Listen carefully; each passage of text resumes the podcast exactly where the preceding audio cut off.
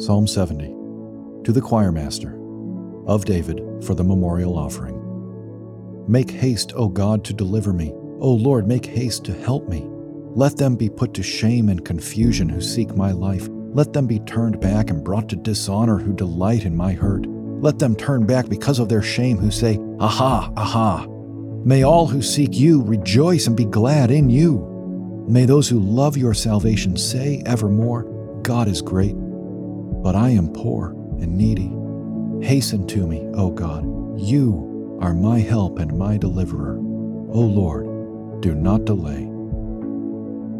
There are two and only two basic approaches to life.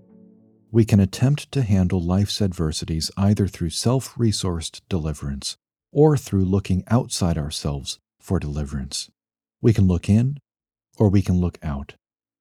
Psalms, especially psalms of lament such as this one, train us to look outside ourselves to God. The ringing note on which the psalm begins and ends points to deliverance beyond what David himself can muster. Make haste, O God, to deliver me. You are my help and my deliverer, O Lord, do not delay. Consider your own life. On what do you rely moment by moment?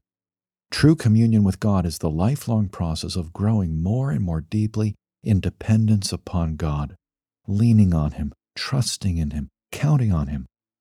But to get there, you must see yourself the way David sees himself. I am poor and needy.